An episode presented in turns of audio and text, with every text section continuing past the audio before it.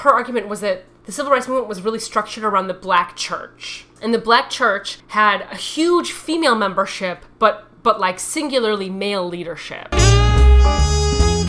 She really was not a big fan of Martin Luther King Jr. Ella uh, criticized the organization for King's distance from the people.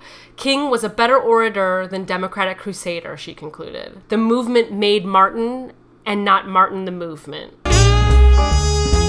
One of the quotes from Ella was You didn't see me on television, you didn't see news stories about me. The kind of role I tried to play was to pick up pieces or put together pieces out of which I hope organization might come. My theory is strong people don't need strong leaders.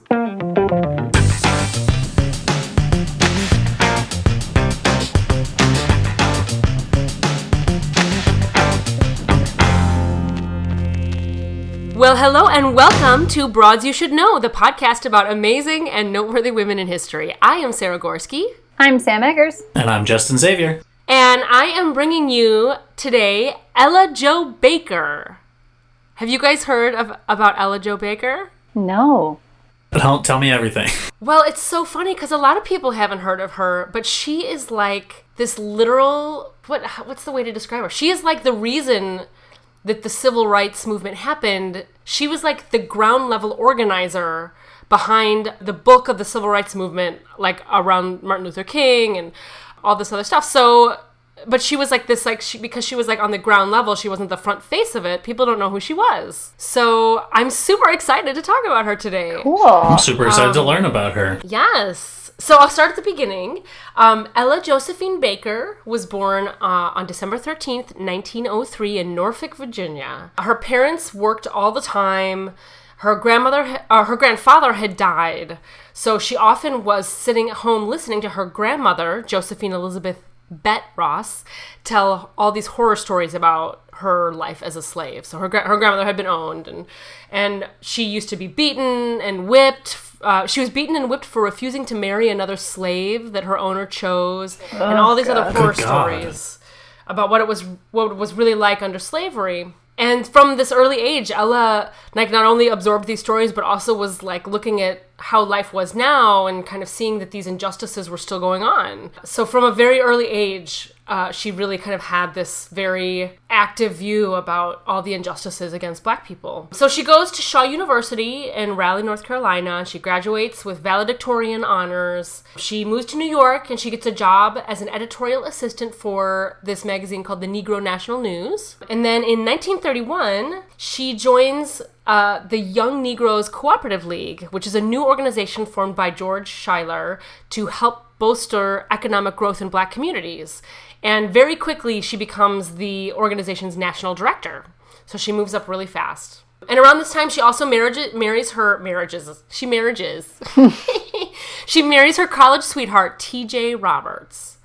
Um, I just want to like take a second to say um, one thing that has been widely reported about Ella is that she was extremely, like, severely private about her personal life. Mm. So I hmm. don't have a ton of these like personal drama details like we do for some bras.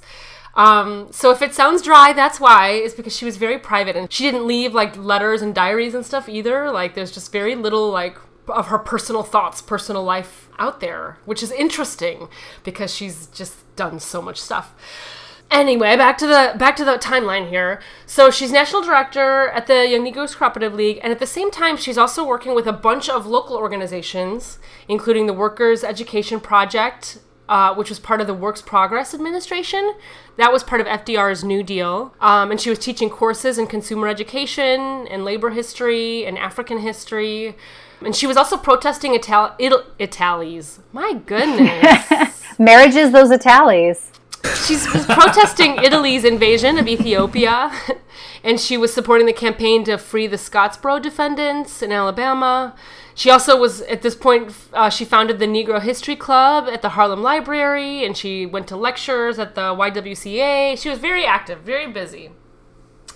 Uh, and then in 1938, she starts to get to know the NAACP. Um, I'm pretty sure most people know what the NAACP is, but it's the National Association for Advancement of Color People. and she gets hired there as a secretary in 1940 and she moves up through the ranks pretty fast and she starts traveling all over the country um, especially in the south uh, was kind of her region. And she's recruiting members and raising money and organizing local chapters. And in 1943 she's named the director of branches and she becomes the naacp's highest ranking woman which is a pretty big leadership position and she was really pushing kind of this whole time for the naacp to decentralize its leadership structure uh, because she thought it was important to aid membership uh, and activist campaigns at a more local level. So, AKA grassroots. So she was really into the grassroots movement, and instead of having these like big leaders up at the top, she she wanted more focus on like what is happening locally and how to support these the smaller local groups, right? So basically, what she was doing when she was traveling all around the South, she she met hundreds and hundreds of Black people. She established long-lasting relationships with them. She like slept in their houses and ate at their tables, and she went to their churches and spoke at churches. And she just really built all this trust. She wrote thank you notes and uh, to all the people that she met. And it was super, super effective in helping recruit more members for the NAACP because she basically kind of single handedly formed this network of civil rights warriors in the South, which kind of didn't exist already. Uh, and previously, it had been a huge like the NAACP struggled to to do that because a lot of the leaders from the North tended to kind of come in and like speak down to all the Southerners, and people felt like really insulted by it. But she was like so on ground level and like hanging with people and chilling with people, um, and they loved her. So she was really able to kind of build this network out, which is really, when you think about it, friggin' amazing. So in 1944 and 1946, she is directing leadership conferences in major cities around the US, including Chicago and Atlanta. But like, I'm talking about like the primary organizer. Like, she's the one who's like, getting it all done. She's the quote wedding coordinator for these giant civil rights uh, conferences. But then in 1946, she takes in her niece, Jackie, who uh, the research didn't say, but her mother was just unable to care for her. And so Ella was like, okay, come live with me. I'll take care of you. But it also meant that it was like too difficult for her then to, to travel and do the work that she was doing. So she steps down from her position and she kind of like is back in New York and she just goes back down to like volunteer level for the NAACP in her local branch in New York. And there they were focusing very specifically on school desegregation and police brutality issues. But of course, she moves up even as a volunteer at the volunteer level. So she becomes the president of the local branch in 1952, and she's supervising field secretaries and coordinating the, nat- the national office's work with local groups. And still, her top priorities are to kind of lessen the organization bureaucracy and to give women more power in the organization. And she really, she still thought leadership should be run more in the local fields and less by the centralized leadership. In 1953, though, she resigns from her role as president to run for the New York City Council on the Liberal Party ticket, but she doesn't win. In, uh, in February of 1957, the Southern Christian Leadership Conference, the SCLC, is formed. That organization probably sounds a little familiar because that's uh, Martin Luther King Jr.'s big organization, right? So Ella's right at the epicenter when it's founded. She's one of the primary organizers and the first event that they put on is the Prayer Pilgrimage for Freedom. And that's like this their the SCLC's huge debut event and she totally rocks it. And people said of her, quote, that she straddled organizational lines, ignoring and minimizing rivalries and battles. So there's all these like petty, like nitty things happening back and forth, and people are arguing, and she navigates through it and she pulls off a friggin' great event. And everybody's super impressed. So she's quickly hired as associate director of the SCLC, and she's the very first staff person hired. Uh, and she's working really closely now with Southern civil rights activists all across Georgia and Alabama and Mississippi. She's helping with voter registration campaigns and other local issues. Part of their like big strategy at that time was education and trying to get into churches to, to preach at the sermons um, and establishing these grassroots centers, which she's been about this whole time, stressing the importance to, of voting. And they were hoping to rely on the Civil Rights Act of 1957 to protect local voters. The, the goal of the project was to double the number of black voters in the South, and it didn't quite, uh, they didn't quite end up doing that. but it definitely laid the groundwork for strengthening the local activist centers and building mass movements for the vote across the South. But it was a really frustrating job for her because she really it's interesting like to do this research and i'm sure that there's kind of conflicting opinions about it but it sounds like she really was not a big fan of martin luther king jr Was she more on the Malcolm X side? no i didn't read anything specific about her support of malcolm x although i would say probably the things i did read would align her more with him one of the historians says that, that Ella criticized the organization for its programmatic sluggishness and King's distance from the people. King was a better orator than Democratic crusader, she concluded. Hmm. Um, this is reminding me, just like real quick, putting like, did you guys ever hear Sarah Silverman's stand up where she's like, "You guys don't know the truth about Martin Luther King Jr." Have you guys heard this? No. Well, she's What? well, she's like, she's like, he was a litter bug. He would roll down the window and just put his trash out. She's like, and when she was in the car with his kids, he would just hotbox them. He would fart and roll up all the windows. Like it's this like running gag. So like I was when you said that, my first thought was he was a litter bug. And I feel like now that I've said that, we're gonna get hate mail that's like he was not a litter bug. but anyway, total total sidebar.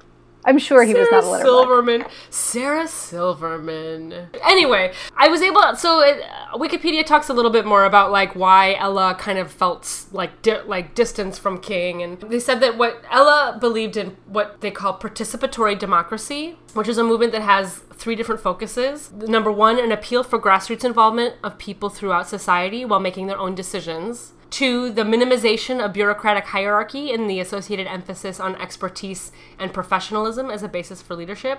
And three, a call for direct action as an answer to fear, isolation, and intellectual detachment. Um, and one of the quotes from Ella was that, quote, You didn't see me on television, you didn't see news stories about me. The kind of role I tried to play was to pick up pieces or put together pieces out of which I hope organization might come. My theory is strong people don't need strong leaders. Oh, So she was arguing kind of against the civil rights movement being structured around, oh, like overall, it was, I guess her argument was that the civil rights movement was really structured around the black church. And the black church had a huge female membership, but but like singularly male leadership. And so she really was fighting against kind of this gendered hierarchy of the civil rights movement.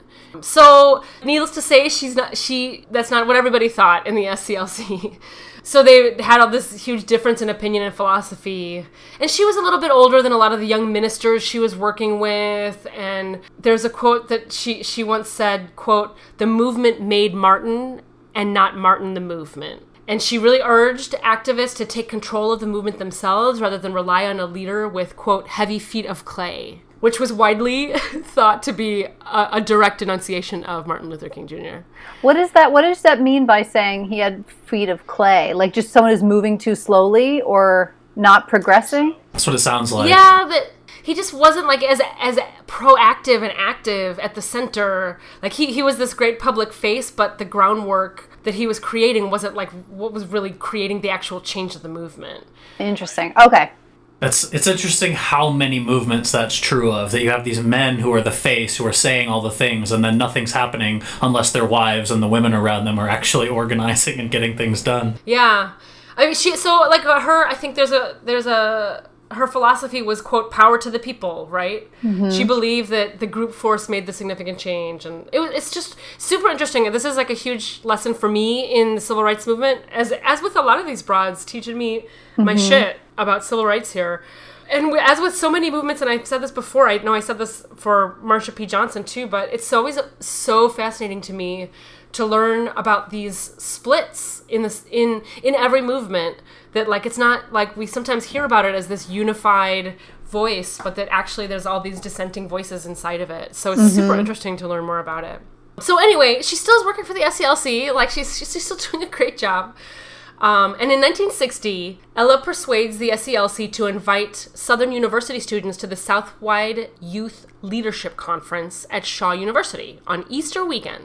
Uh, and it was a gathering of the leaders from the Montgomery the Montgomery bus sit-in, all the sit-ins that were going on, um, meeting with the students and to talk about their struggles and try to figure out like what their future actions could be. Because uh, Ella really saw the potential of leadership in these like young folks who didn't quite have organization yet. They were a little too young to like know what's what. Uh, and she really believed that they could revitalize the Black freedom movement and take it in a new direction. So she she wanted to bring everybody together and figure out a way to to build not only build but sustain the momentum that they had and teach them all the skills and give them the resources they need to become like a more militant and democratic force and she was kind of preaching the same message you know be wary of leaders you know leader centered organization. And one of the students that attended this conference julian bond who later i think becomes big kind of in the, the next wave of the civil rights movement he described the speech as an eye-opener and probably the best of the conference. She didn't say don't let martin luther king tell you what to do bond remembers but you get the real feeling that's what she meant Wow. which is interesting. And then out of this conference, the Student Nonviolent Coordinating Committee is formed, which is the SNCC, which they everybody says SNCC is how they say it, uh, and it becomes the most active organization in at least in the Mississippi Delta. Um, so these students like really activate, and they're really kind of lit up by her. So and Ella is lit up too, and she following this conference, she resigns from the SCLC, uh, and she begins to work with SNCC. She becomes one of their adult advisors. Side note, another one of their adult advisors was Howard Zinn. You guys know Howard Zinn, right? I don't. No. Wait, what? No. Holy shit, listeners, holy shit. All right, everyone right now ought to put on their reading list The People's History of the United States of America by Howard Zinn. His People's History is basically a retelling of American history through the side of the people who lose all the fights. Oh, cool. Um, so all the, the people that you think are heroes are actually the villains, and it's actually the more true version of the most true version of U.S. history that you'll ever read. So everyone ought to read it. But he also was one of their advisors. So him and Ella Baker were both advisors for SNCC. That was like a history, a history side side story. oh, sweet. I'm so I'm putting this in my cart right now. Me too. I, I just typed in peoples and it was like the second thing that came up. it's super dense, and there, it's gonna it's gonna like blow your mind and make you sad. But it's it's like good fucking reading. Every re- readers, listeners, whoever you are on the other end of the microphone. All right. give it a check check out from the library i have a copy i can lend out i had this amazing history teacher shout out to mrs davis uh, she made us read it in my senior year of high school history class with her. It was the first time anyone had ever said christopher columbus was an asshole. Uh, amongst many other things it starts i think the first chapter is chris columbus murdering thousands and thousands of indigenous folks. That's the first chapter. So yeah he's not this nina pinta santa maria hero you know Anyway, this is a total side note because we're talking about Ella Baker. So in 1961, she is able to persuade SNCC to, to form two different wings one for direct action and one for voter registration. Uh, and then working along with the Congress of Racial Equality, also called CORE, C O R E, um, they coordinated the region wide freedom rides of 1961. And they, ex- they continued to expand the grassroots movement, um, particularly amongst black sharecroppers, tenant farmers, and others in the South. So she really kept expanding those networks she already had been like on the ground creating this whole time. And she criticized the notion of a single charismatic leader of movements for social change. She wanted every person to get involved and argued that people under the heel, uh, which is the most oppressed members of any community, had to be the ones to decide what action they were going to take to get out from under their oppression. I love her. This is amazing. I know. Yeah, she's awesome. She's so amazing. Um, so she's a teacher and a mentor to all these young people of SNCC. I'll list off the names. I don't know how familiar people are, but um, some of the people were Julian Bond, who I quoted before, Diane Nash, Stokely Carmichael, Curtis Muhammad, Bob Moses, Bernice Johnson Reagan. That was all kind of the next wave of civil rights movement after Martin. because Luther on top of like promoting this social movement and like we have to come together she's also fighting against cult mentality which is like just a completely separate thing from all of this but it's everywhere Yeah, and it's a hard fight. Like people love their celebrities about, Yeah. at every level, and that cult mentality for sure. Which is interesting too, because that actually makes me think that she actually probably wouldn't be such a big fan of Malcolm X too, because he had his Yeah. own cult mentality I was I was on. I was thinking that when you said she was criticizing like the male leadership that she was probably like even if I align with what he's thinking I don't like that he's like Yeah. the name and face of everything. Yeah. I, I've never heard this uh, sort of the feminist perspective of the civil rights movement. I haven't heard this comparison of uh, civil rights movement structure being similar to that of the black church. That's very interesting. Because, yeah, you're right. It's like, oh, I guess I'd never thought that all of the leaders at that time were male. yeah. And preachers, Yeah. Reverend Martin Luther King. It's like, oh, it does make sense. It all tracks. Mm-hmm. Yeah, it's super interesting. I mean, we saw a little bit, of it with some of our previous broads, right? Like Ida B. Wells being omitted from a bunch of the civil right, you know, like being kind of pushed around, and even just um, Shirley Chisholm. she also faced that like that like split where she wasn't supported by the dudes, and she wasn't, you know, like it was very, you know, we kind of see this echo throughout all our our broads and their fights. So Ella was really kind of holding up that end of it, and it seems like she kind of was doing it single handedly uh, in a lot of these organizations. She's she's a huge fighter. um, in 1964, Ella organizes, she helps to organize the Mississippi Freedom Democratic Party as an alternative to the all-white Mississippi Democratic Party. So they were really trying to kind of get m- more black voices in there and get more black leadership. Um, they went to the National Democratic Party convention that year. Uh, and they wanted to really challenge and affirm the rights uh, of uh, African Americans to participate in party elections in the South, where they were still com- like totally disenfranchised. And there was a huge, it caused like a huge brawl at the delegation that the the the Democratic convention that year. People were really upset. There's a huge conflict, and they were not given a seat. So that the the uh, Mississippi Freedom Democratic Party was not seated uh, at uh, the convention, but the influence that they had later really, really pushed uh, and got a lot of black leaders in Mississippi elected down the road. So they, uh, and it, basically what happened, I think the long and the short of it is that they forced this rule change that allowed women and minorities to sit as delegates at the convention, which previously they couldn't do. That's Which is like crazy huge. Like, you think about that, like women and minorities could not be delegates at the DNC. And and because they And this formed is this in the side in party. the sixties. Yeah. This is 64, mid 60s. Sixty-four. And they forced this rule, and as a result, all of these suddenly they had delegates, and, and they were allowed to have women and minority delegates, and they finally, finally could get some black folks elected. And this also kind of led this whole the whole um, MFDP they call it, Mississippi Democratic Party. It led SNCC t- more towards the Black Power movement, and it put them in more of that like Black Power position. And and Ella started to get less involved with them. But she also kind of was going through some health issues, uh, and she's getting like a little bit older, uh, you know, a little bit more up in years at this point. And there was another quote, I think, from one of her biog- her biographer that said uh, that Ella believed Black Power was a relief from the stale and unmoving demands and language of the more mainstream civil rights group at this time. Um, and she also, Ella, apparently, she also accepted the turn towards armed self defense that Snick made. So that was one shift that did happen in the movement was that's like one of the black panthers and all that stuff like we got to arm ourselves we got to protect ourselves and she didn't she didn't speak against it. She was support she was supportive of it even though she was a little less involved in the movement overall. So uh, from 1962 to 67 she works on the staff of the southern conference education fund which promoted interracial desegregation and human rights in the south uh, and its goal was to bring back black and white people together work to work for social justice. In 1967, she goes back to New York City. She she was still super active. She ends up collaborating with Arthur Kinoy to form the Mass Party Organizing Committee, which was a socialist organization. She in 1972 she goes around the country. She supports the Free Angela campaign.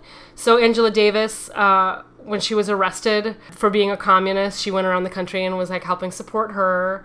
Although ultimately she didn't really support communis- communism. She she liked um, socialism as an altern uh, as like an alternative towards of capitalism, but she did not really really support the communist movement. But she did also support. Um, she also rallied around the Puerto Rican independence movement, and she spoke out against apartheid in South Africa. She also worked with the Third World Women's Alliance and the Women's International League for Peace and Freedom.